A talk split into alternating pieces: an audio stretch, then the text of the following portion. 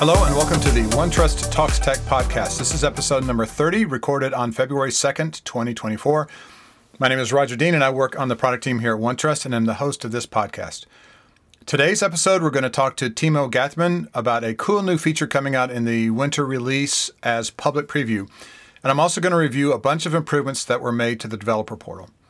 As always, just a quick reminder that this podcast reflects OneTrust's current expectations for product capabilities be advised that dates and features may be subject to change and should not be relied upon when making purchasing decisions.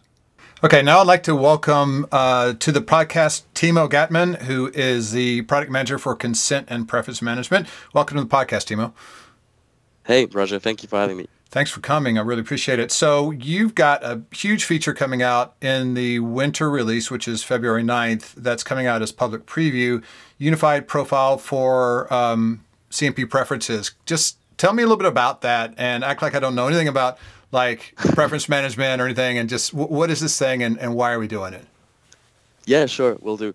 Um, so as you said, that was a huge ask and a lot of collaboration across teams at OneTrust. Um, and the story behind it is really around, um, I guess, identity.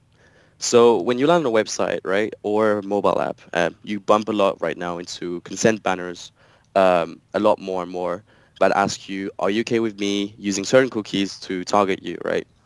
Um, then in that case, there's no way that um, the business knows who I am. I am basically anonymous. I just bumped into the browser, just landed that page. Now, um, so when I come into side, it on the first time, like the first time in there, yeah, it'll ask me, and I'll agree to that, and we we can track that choice the user makes, but we don't know who the user is per se, right? We don't we don't have an identity associated with it. We just know like by an ID who you are. Is that right? Exactly. Usually some sort of like random ID just to keep track of like your session in a way. And uh, the only thing we really do uh, when you say no or yes to targeting, functional, etc., is turn on and off uh, certain trackers on the website and mobile app, right? Just to honor your choices. Right. And so if I were to come back in next time and I made those choices and I hadn't erased, erased my cookies or history, it would remember that and it would know what my choices were. But exactly. it doesn't know who I am, but it knows basically what my browser is because it's got a cookie on my machine for this site and that's keeps track of it. But I don't have an identity. It's just it's just basically this instance of this browser, right? Exactly that. Okay, yes, cookieception okay. because we use a cookie to save identity regarding cookie preferences. Okay. yeah. Exactly. exactly. Yeah. Yeah. Okay. Cool. I got it. All right. Makes sense to me. So so now now the problem is is that n- the person who has the website has no idea who I am. They just know that you know this choice was made by this browser. Exactly. Now the the problem is really um, someone said they don't want me to use their data for targeting, right? So what I'm doing right now, I just turn off certain trackers. That's it we've seen certain businesses uh, wanting to go further because these, these businesses, they have some way of knowing who the person actually is using either a login page or, you know, a prompt for an email, something like that. So they actually know who they are. Imagine now, like I said, please don't target me on the cookie banner. Won't I expect the same thing to happen in other processes that are not necessarily on that one website and mobile app, but maybe um, on your email automation system, maybe I want want you to like I guess it's a bad example for targeting, but I want you to stop sending me emails, right? Or I want you to stop sending my data to a third party uh, that's going to further process my data for the purpose of like making money, you know, selling my data. Right. So it's not just trackers anymore. Um, these businesses know who the person is, so they could technically honor these preferences elsewhere. Do you follow me? I do. Yep. Yep. Okay. And um, this is where um, we currently had a product gap, um, where on the anonymous side, we have everything cookies, right? Like the CMP product. We have mobile app, consent, cookie consent, etc. Then on the other side of the spectrum, for anything that's identified, um, we have universal consent and preference management, which allows you to keep tabs, profiles of preferences of your people. Um, so, you know, I remember that Roger said yes to targeting, but later on said no because I know who Roger is. I have an email, I have some phone number, or something, an identifier, right? Mm-hmm. There's a gap in the middle. Like, what happens when Roger landed on my website? He was anonymous, um, but then I had a way of knowing who he was, and I want to transfer him over to that world of, um, I guess, identified experience. Right? So basically, how do I make Roger become a profile in Universal Consent and Preference Management easily? Got it. So, so I land on a website. I have not logged into the website in any way, shape, or form. Mm-hmm. I make my preferences choices that gets saved and, and tracked. And so, from a from a cookie standpoint, uh, OneTrust knows this browser, this person uh, has made these choices, but the per and then I go and I log into the website, like say Netflix or whatever. I log in, and now they know who I am, but they don't know what mm-hmm. my choices I've made in in the preference center because I made them when I was anonymous. Exactly that. Yeah, exactly. Okay. We need to bridge that. We, we need to bridge, bridge that, gap. that, gap. Got it. Okay, makes mm-hmm. sense. All right. So so what this new this unified profile is is now you're able to bridge or connect those two things together, the anonymous choices with the known user information. Yeah, 100%. So we're just making it a lot easier. It was already possible, right? Um, a lot is possible if you have custom scripts. So people were already, businesses were implementing uh, in a way uh, a sort of like a very customized um, system so that when someone was identified, they had to uh, hit one of our consent collection points. It would create a profile. It was complicated. Got it. Okay. The way that it is now is just tell us who they are, tell us who this person is, and it will automatically transfer over the preferences that were given when they were anonymous into a new, perhaps identified profile. Got it. Okay, makes sense.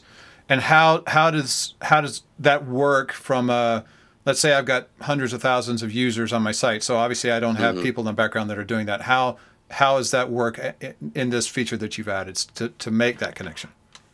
So for those out there that already use our cross-domain, cross-device functionality, it's exactly the same thing. So we already had the capability of synchronizing preferences, mm-hmm. be that if Roger logged in on the mobile app of the same business, he'll be able to just retrieve his existing preferences. Um, but that did not create a profile, right? And that, yeah, so, so that was still the gap. But essentially what we're doing is keep on doing what you're doing for cross-device customer consent.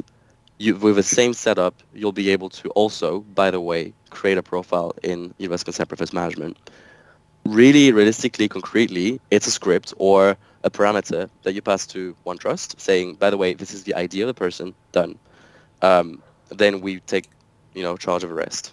So they would just basically add that into their website in their login logic or whatever it is mm-hmm. that identifies the person, they would just basically send OneTrust a little bit of information and say connect this person to this to these preferences. Exactly, and if you're already using cross-domain, cross-device consent, uh, in that case, you actually don't have anything to do on your website or mobile app. Um, you can just make do the setup in your OneTrust platform directly, and then um, the next time someone logs in, they get a profile in US consent. Nice, nice. That sounds awesome.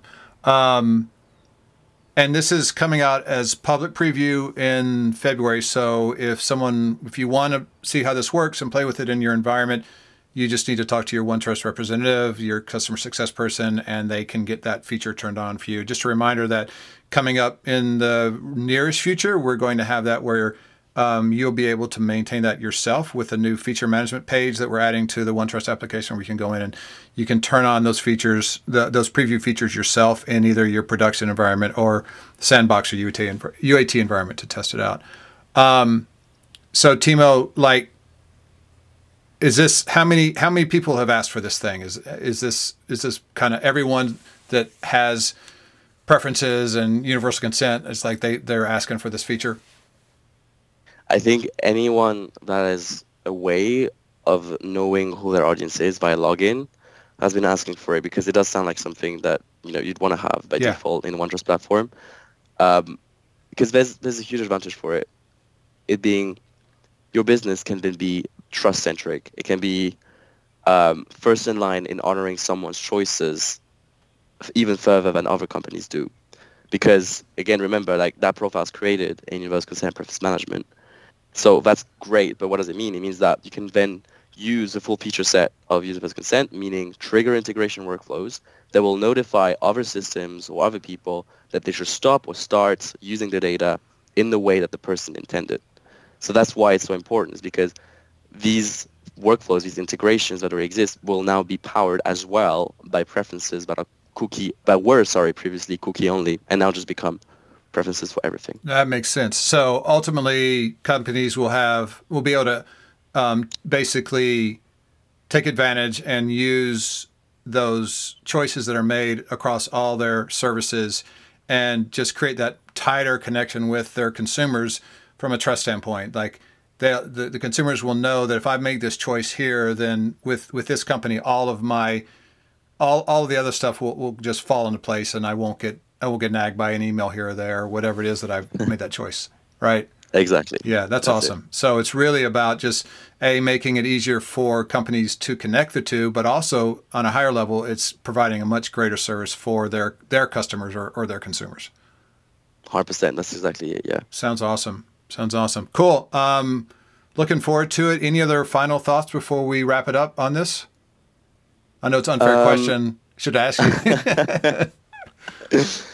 I do have a lot of thoughts, but like I think like what's worth announcing uh, as well is that following that, um, for those out there that know about uh, consent strings such as the TCF string or the GPP string, if you are someone that does a lot of targeted advertisement on your website, you'll know what I'm talking about. Uh, this is also information that will be made available on that new unified profile coming the version uh, 2024 March 0.1.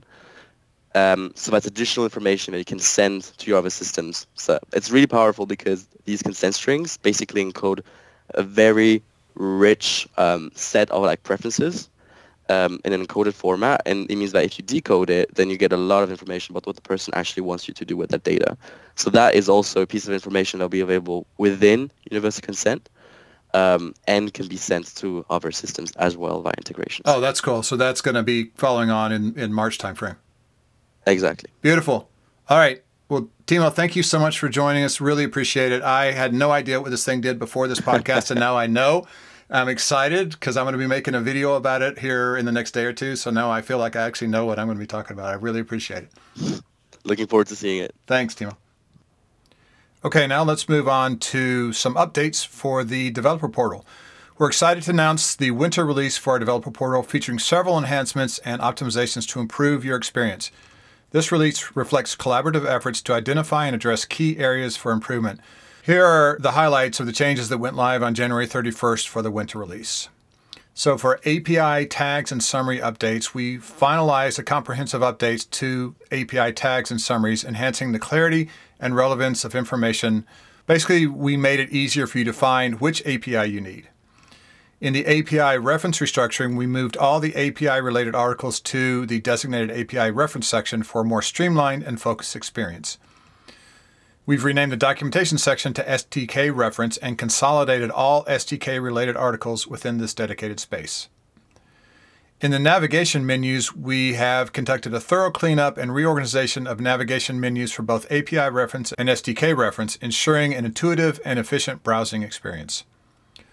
For the landing page, you'll notice immediately when you go to the dev portal, we've updated the landing pages for both API reference and SDK reference, providing clearer entry points and valuable information up front. The global landing page has also been updated for the winter release.